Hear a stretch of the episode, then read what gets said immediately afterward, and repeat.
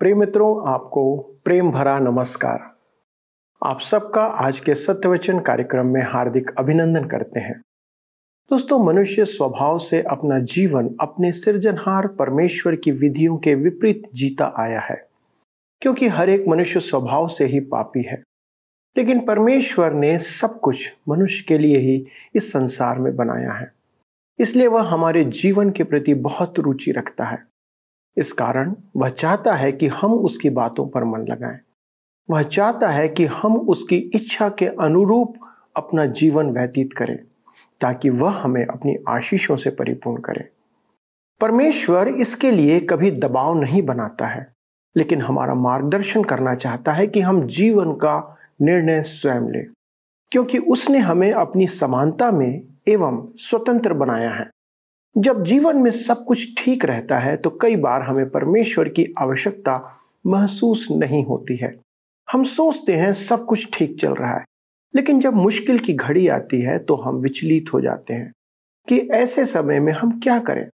दोस्तों, हम भजन संहिता से सीख रहे हैं और भजनकार ऐसे समय में कैसे प्रार्थना कर रहा है, इसे ध्यान देने की आवश्यकता है।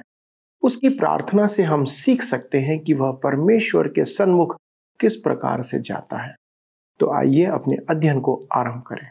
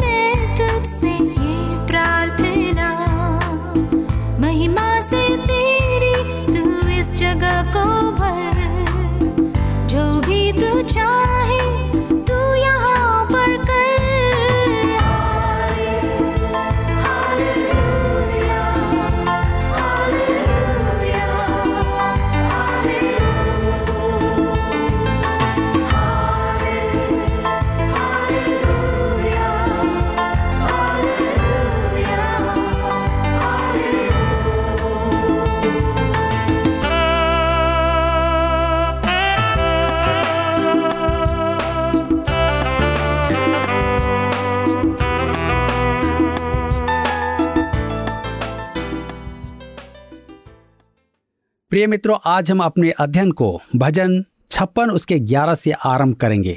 तो आइए हम भजन 56 उसके 11 को पढ़ें। यहाँ पर लिखा है, मैंने परमेश्वर पर भरोसा रखा है, मैं ना डरूंगा। मनुष्य मेरा क्या कर सकता है। परमेश्वर का यह संसाधन और प्रवेश मार्ग कैसा अद्भुत है। भजन 56 के 13 में लिखा है, क्योंकि तूने मुझको मृत्यु से बचाया है, तूने मेरे पैरों को भी फिसलने से बचाया है, ताकि मैं परमेश्वर के सामने जीवतों के उज्याले में चलूं फिरूं। मेरे मित्रों, दाऊद ने अपने महापाप के बाद कहा, मैं परमेश्वर के समक्ष चलना चाहता हूं, जिससे कि मैं फिर से न फिसल जाऊं। जहां तक इतिहास बताता है कि वह फिर कभी नहीं गिरा। बेबीलोन का राजा संपूर्ण वर्ष भर प्रतिदिन ऐसा पाप करता था।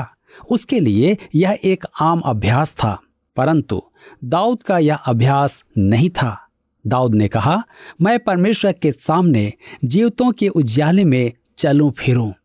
आज हमें पवित्र आत्मा की सहभागिता में चलने का आदेश है। गलातियों की पत्री 5 उसके 16 पद में लिखा है कि आत्मा में चलने से हम शरीर की लालसाओं से बचे रहेंगे। परमेश्वर ने हमें चलने के लिए लाठी से कहीं अधिक दिया है। उसने हमें पवित्र आत्मा का अंतर्निवास दिया है। आत्मा में चलने का अर्थ है परमेश्वर के पवित्र आत्मा पर पूर्ण रूप से निर्भर करना। यह अति व्यवहारिक है। गलातियों की पत्री के अध्ययन में हम देखेंगे कि हमें अपने ऊंचे पद से उतरकर आत्मा में चलना है और प्रयास करके अपना आचरण ही बना लेना है। निश्चय ही हम गिरेंगे, परंतु हमें फिर से उठकर चलना है। प्रयास करते करते और प्रतिदिन परमेश्वर को सौंपकर आप आत्मा में चलना सीख जाएंगे। यहाँ पर भजन 56 समाप्त होता है। अब हम आगे बढ़ेंगे भजन 57 से, जिसका विषय है दया की पुकार। यह दूसरा मिकताम भजन है, जिसके लिए लिखा है कि वह अल्तशेत है, अर्थात नाश मत कर। भजन का अध्ययन करने पर ज्ञात होगा कि यह वास्तव में अर्थपूर्ण है। इसका शीर्षक है प्रधान बजाने वाले के लिए अल्तशेत राग में दाऊद का मिकताम, जब वह शाऊल से भागकर गुफा में छिप गया था। दाऊद मृत सागर के एनगदी क्षेत्र की गुफाओं में था, जो समुद्री सतह से नीचे है, और गर्मियों में वह बहुत गर्म हो जाता है, परंतु शीत ऋतु में बड़ा ही मनोरम स्थान होता है। वह एक बीहड़ क्षेत्र है। अदुल्लाम की गुफा भी उसी क्षेत्र में है। अनेक टीकाकारों का कहना है कि यह भजन अदुल्लाम की गुफा के संदर्भ में है। वहीं कहा जाता है कि दाऊद ने अनेक भजनों पर जो उसने लिखे थे मनन किया था। इन भजनों में प्रभु यीशु के कष्टों की छाया है और शेष रहे इस्राएलियों के कष्टों की भविष्यवाणी है, तब जब याकूब के कष्टों का समय आएगा। सारे भजन आज भी हमें संदेश सुनाते हैं। यही परमेश्वर के वचन का चमत्कार है। भजन 57 के 1 में लिखा है, हे परमेश्वर मुझ पर अनुग्रह कर, क्योंकि मैं तेरा शरणागत हूँ, और जब तक ये विपत्तियाँ निकल न जाएं, तब तक मैं तेरे पंखों तले शरण लिए रहूँगा। मेरे प्रियो, मैं आपके बारे में तो नहीं जानता, परंतु मेरी प्रार्थना दाऊद के समान ही है, हे परमेश्वर मुझ पर अनुग्रह कर। मैं चाहता हूं कि परमेश्वर मुझ पर न्यायी और धर्मी होने की अपेक्षा अनुग्रहकारी हो, अन्यथा मुझे ताड़ना ग्रहण करना होगा। मैं चाहता हूं कि वह मुझ पर दयावान और अनुग्रहकारी हो, दया का धनी हो। मेरे लिए उसके पास बहुत कुछ है, मुझे उसमें से अधिक की आवश्यकता है।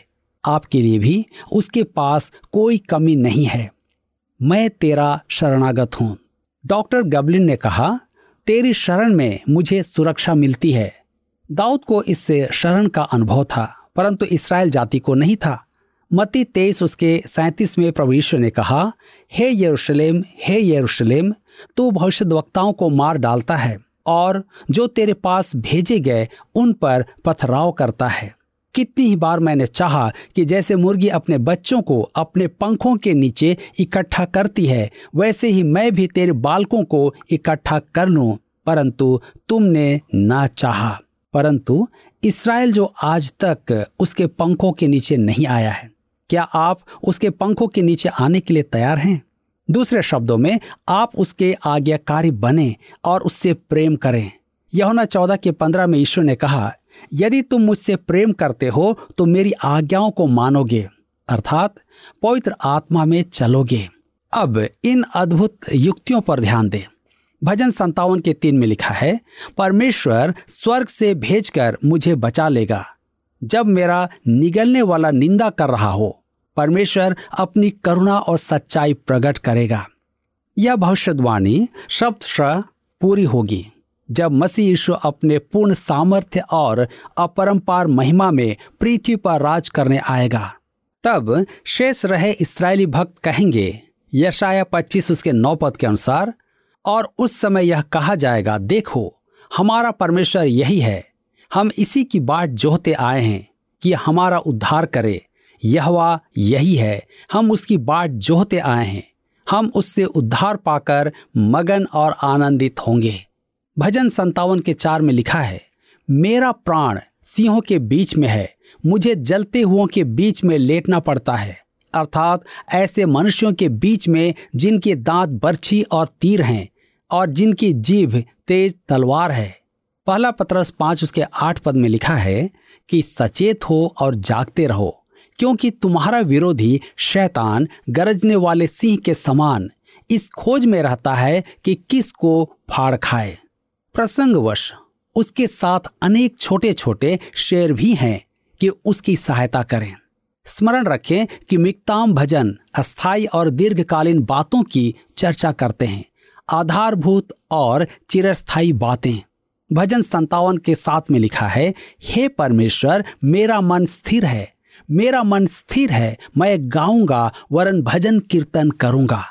अब हम मन भावन अभिव्यक्ति पर ध्यान दें। भजन 57 के 8 में लिखा है, हे मेरी आत्मा जाग जा, हे सारंगी और वीणा जाग जाओ, मैं भी पांव फटते ही जाग उठूंगा। हम डॉक्टर गवलिन का अनुवाद देखेंगे, मैं प्रातः तड़के जागूंगा, अति उत्तम अभिव्यक्ति। पाप और कष्टों की रात जाती रही, शैतान का राज्य समाप्त हो गया, धार्मिकता का सूर्य उदय होकर पंखों में रोग हरण कर लाया है। यह कैसा महान भजन है, इस भजन में कैसा आश्वासन है। अब यहाँ पर भजन 57 समाप्त होता है और हम भजन 58 में आगे आते हैं, जिसका विषय है बैरी को शाप की प्रार्थना। देखिए, यह एक और अल्तशहेत और मिक्ताम भजन है। इसका अर्थ है कि यहाँ एक आधारभूत एवं चिरस्थायी बात है। इसका अर्थ है नाश मत कर। इसका आरंभ एक प्रश्न से है। कौन है जो यह प्रश्न पूछता है? मैं विश्वास करता हूं कि दाऊद की लेखनी का इस्तेमाल करते हुए परमेश्वर बोल रहा है। भजन 58 के 1 में लिखा है, हे मनुष्यों क्या तुम सचमुच धर्म की बात बोलते हो? हे मनुष्यवंशियों क्या तुम सीधाई से न्याय करते हो?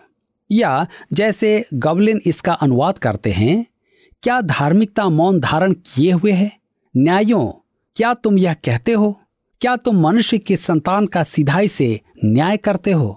वह दिन आएगा जब प्रभु यीशु न्यायियों को एकत्र करेगा कि अपना लेखा दें। परमेश्वर पूछता है कि क्या धार्मिकता मौन धारण किए हुए है। उन्हें इन प्रश्नों का उत्तर देना होगा। यह बैरी को शाप देने के लिए एक और प्रार्थना है। आइए पढ़ें भजन 58 उसके 3 से 6 में लिखा है, दुष्ट लोग जन्मते ही पराये हो जाते हैं, वे पेट से निकलते ही झूठ बोलते हुए भटक जाते हैं। उनमें सर्प का सा विष है, वे उस नाक के समान हैं जो सुनना नहीं चाहता, और सपेरा कितनी भी निपुणता से क्यों ना मंत्र पढ़े तो भी उसकी नहीं सुनता। हे परमेश्वर उनके मुंह में से दांतों को तोड़ दे। हे यहोवा उन जवान सिंहों की दाढ़ों को उखाड़ डाल। दाऊद इस भजन में अपने बैरियों पर 6 विपत्तियों की प्रार्थना करता है। पहला, उनके मुंह में से दांतों को तोड़ दे। हमने देखा है कि हमारा बैरी एक शेर के समान है। कुछ का कहना है कि एक विश्वासी इस प्रकार की प्रार्थना नहीं कर सकता। मैंने प्रार्थना की है कि परमेश्वर शैतान के साथ पूरा न्याय करे। वह एक गरजते शेर की नाई है और मैं आशा करता हूं कि परमेश्वर उसके दांत तोड़ देगा। मेरे प्रियो, मैं तो इसे अविश्वासी व्यवहार कभी नहीं मानता। दाऊद अपने बैरियों के बारे में कह रहा है। वह व्यवस्था का मानने वाला था, अतः वह न्याय की मांग कर रहा है। अब वह एक और रूपक काम में लेता है। भजन 58 के 7 पद में, वे घुल कर बहते हुए पानी के समान हो जाएं। जब वे अपने तीर चढ़ाएं तब तीर मानो 2 टुकड़े हो जाएं। यहाँ पर दूसरी प्रार्थना है। दुष्टता तो प्रलयकारी थी, यह याचना करता है कि दुष्टता की बाढ़ निकल जाए। तीसरी है, जब बैरी तीर चलाए तब उसके तीर टुकड़े टुकड़े हो जाएं। बैरी उस पर निशाना साधे हुए थे। यहाँ हमारे पास कैसा चित्रण है। भजन 58 के 8 में आगे लिखा है, वे घोंगे के समान हो जाएं जो घुलकर नष्ट हो जाता है, और स्त्री के गिरे हुए गर्भ के समान हो जिसने सूरज को देखा ही नहीं। यहाँ चौथी प्रार्थना है, वे घोंघे के समान हो जाएं जो घुलकर समाप्त हो जाता है, सब के सब नष्ट हो जाएं। उस देश में एक घोंघा होता है जिसे स्लाइम वर्म कहते हैं। वह घोंघा सूर्य की गर्मी में पिघल जाता है। दाऊद कहता है कि बैरी द्वारा छोड़े गए गंदे पद चिन्ह संसार से मिटा दिए जाएं। तब हम आते हैं उसकी 5वीं प्रार्थना में, स्त्री के गिरे हुए गर्भ के समान हो जिसने सूरज को कभी नहीं देखा। अर्थात वे अपने दुष्ट मन में जो योजना बनाते हैं वह कभी पूरी ना हो, वह शून्य हो जाएं। तब हम भजन 58 के 9 में आगे पढ़ते हैं, इससे पहले कि तुम्हारी हांडियों में कांटों की आंच लगे, हरे वह जले, दोनों को वह बवंडर से उड़ा ले जाएगा। अब हम छठवीं प्रार्थना में आते हैं। इससे पहले कि तुम्हारी हांडियों में कांटों की आंच लगे, वह बवंडर से उड़ा ले जाएगा। कांटेदार झाड़ियों को आग जलाने के काम में लिया जाता था। तदुपरांत तेज हवा से उसकी राख उड़ जाती थी। दाऊद कहता है, हे परमेश्वर, इससे पहले कि वे अपना कुकर्म आरंभ करें, उन्हें नष्ट कर दें। इससे पहले कि उनकी आग भड़के और वे कुकर्म दागें, उनका विनाश हो। यह एक अद्भुत प्रार्थना है। इसी के साथ भजन 58 समाप्त होता है और अब हम भजन 59 और 60 देखेंगे, जिसका विषय है बैरी द्वारा घिरे परमेश्वर के लोग। भजन 59 पूर्ववर्ती दोनों के भजनों से संबंधित है। यह भी एक अल्तशहेद नष्ट मत कर और दाऊद का मिक्ताम है। इस भजन के समय भी दाऊद बैरियों से घिरा हुआ था। भविष्यवाणी के रूप में यह भजन शेष रहे भक्त इसराइलियों के कष्टों की गाथा है, महाक्लेश के समय जब वे बैरियों द्वारा घेर लिए जाएंगे। इसकी ऐतिहासिक पृष्ठभूमि 1 सामुएल 19 को दर्शाता है, जब शाऊल के भेजे हुए लोगों ने घर का पहरा दिया कि उसको मार डालें। आइए हम पढ़ें भजन 59 उसके 1 से 3 पद। लिखा है, हे मेरे परमेश्वर, मुझको शत्रुओं से बचा, मुझे ऊंचे स्थान पर रखकर मेरे विरोधियों से बचा, मुझको बुराई करने वालों के हाथ से बचा और हत्यारों से मेरा उद्धार कर, क्योंकि देख वे मेरी घात में लगे हैं। हे यहोवा, मेरा कोई दोष या पाप नहीं है, तो भी बलवंत लोग मेरे विरुद्ध इकट्ठे होते हैं। यह दाऊद का स्वभाव सूचक भजन है। इसका अंत परमेश्वर की मुक्ति में विश्वास और भरोसे से होता है। आगे लिखा है भजन 59 उसके 16 और 17 पद में, परंतु मैं तेरी सामर्थ्य का यश गाऊंगा और भोर को तेरी करुणा का जय जयकार करूंगा, क्योंकि तू मेरा ऊंचा गढ़ है और संकट के समय मेरा शरण स्थान ठहरा है। हे मेरे बल, मैं तेरा भजन गाऊंगा, क्योंकि हे परमेश्वर, तू मेरा ऊंचा गढ़ और मेरा करुणामय परमेश्वर है। निश्चय ही परमेश्वर ने दाऊद का उद्धार किया था। मेरे मित्रों, परमेश्वर अपने जनों को कभी नहीं त्यागता है। इसराइल के शेष रहे भक्तों को प्रभु यीशु अपने आगमन पर स्वयं बचा लेगा और अन्य जातियों का न्याय करेगा। भजन 60 मिक्ताम भजनों में अंतिम भजन है और एदोमियों पर दाऊद की विजय की गाथा सुनाता है। एदोमी पूर्ण रूप से पराजित किए गए थे और उनका अस्तित्व ही मिट गया था। भविष्यवाणी के रूप में यह इसराइल के शेष रहे भक्तों के उद्धार की भविष्यवाणी है, जो महाक्लेश में संकट उठा रहे होंगे। तो आइए अब हम भजन 60 उसके 1 पद को पढ़ें। लिखा है, हे परमेश्वर, तूने हमको त्याग दिया और हमको तोड़ डाला है, तू क्रोधित हुआ फिर हमको ज्यों का त्यों कर दे। यहाँ इसका उत्तर है भजन 60 उसके 6 में, परमेश्वर पवित्रता के साथ बोला है, मैं प्रफुल्लित होऊंगा, मैं शकेम को बांट लूंगा और सुकोत की तराई को नपवाऊंगा। ये कैसे होगा? भजन 60 के 9 में आगे लिखा है, मुझे गढ़ वाले नगर में कौन पहुंचाएगा? एदोम तक मेरी अगुवाई किसने की है? मुझे गढ़ वाले नगर में कौन पहुंचाएगा?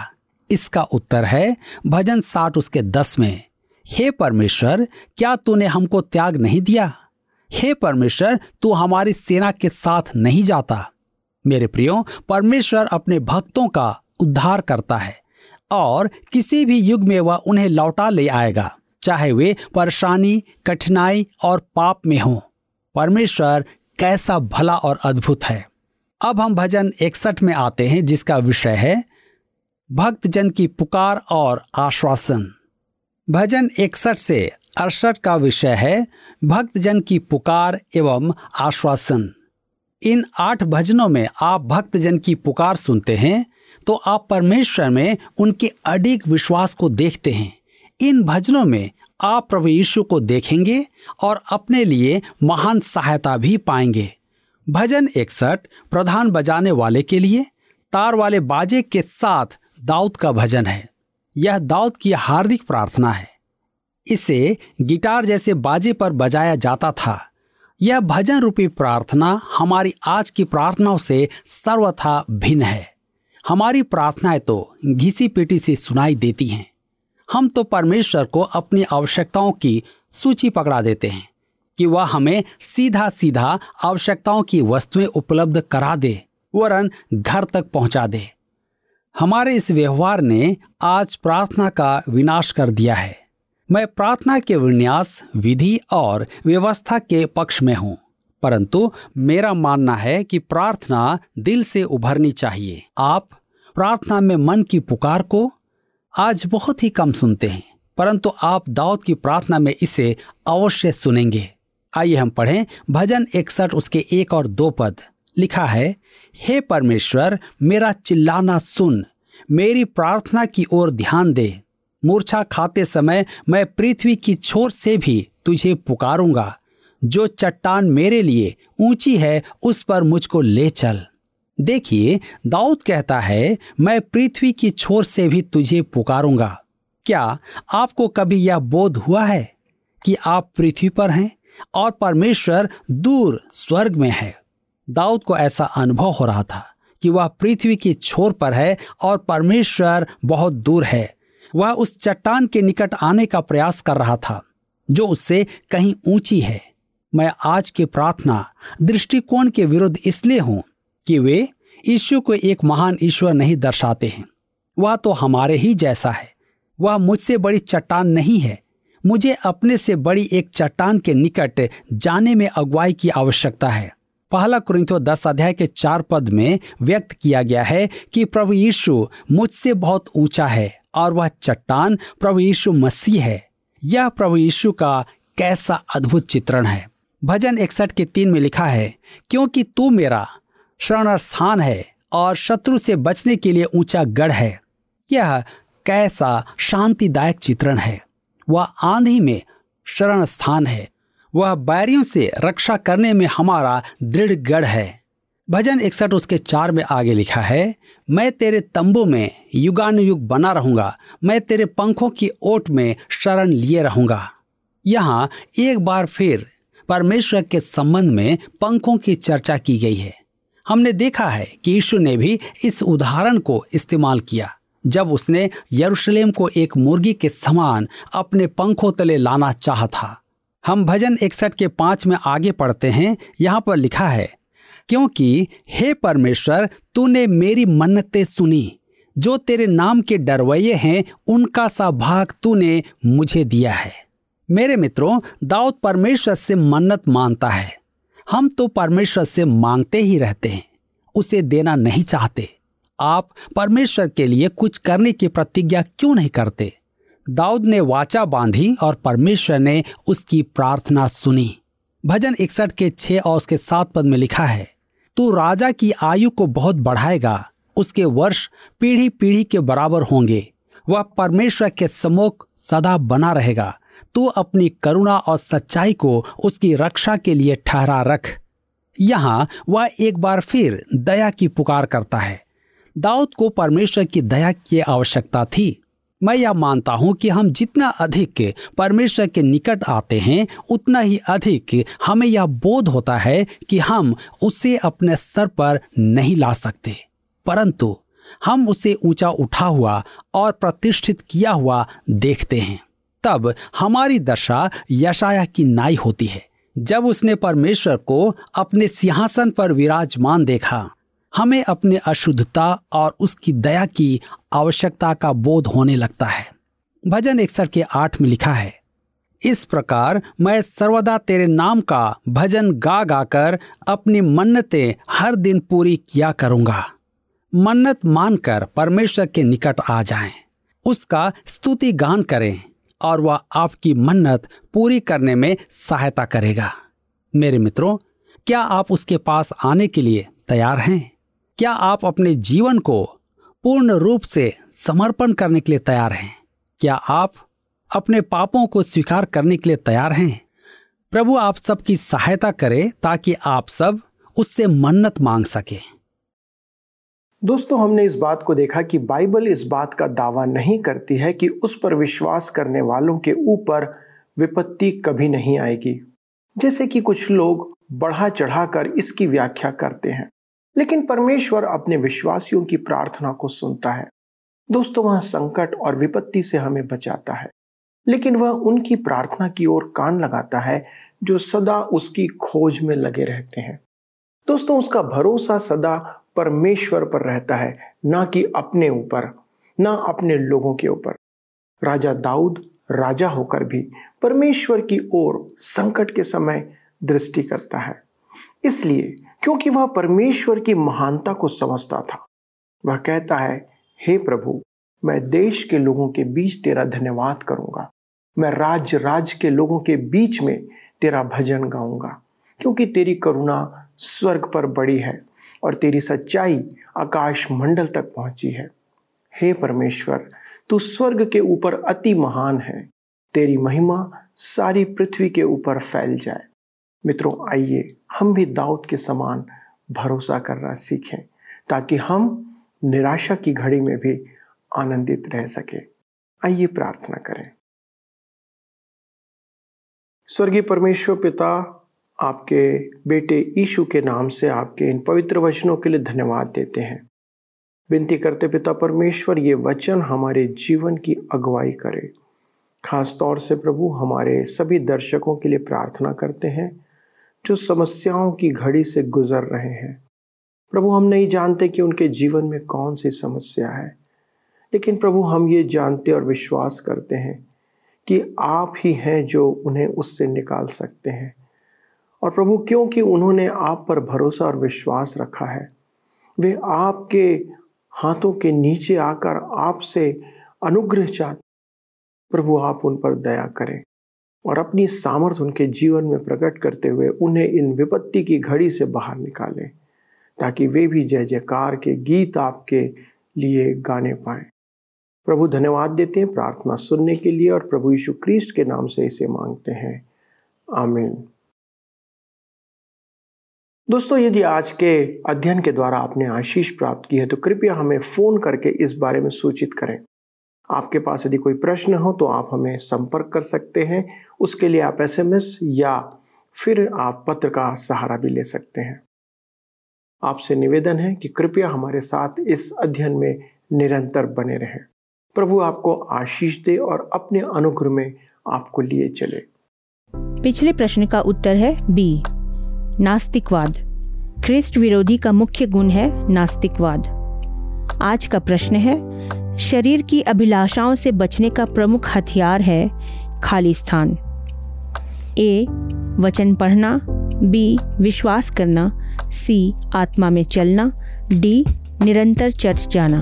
मित्रों, इस प्रश्न का उत्तर हमें कल सुबह 6 बजे से पहले विकल्प A, B, C या D के साथ अपना नाम, पता, स्थान के साथ 9651433397 पर SMS या WhatsApp करें। सभी विजेताओं को विशेष पुरस्कार प्रदान किए जाएंगे। धन्यवाद।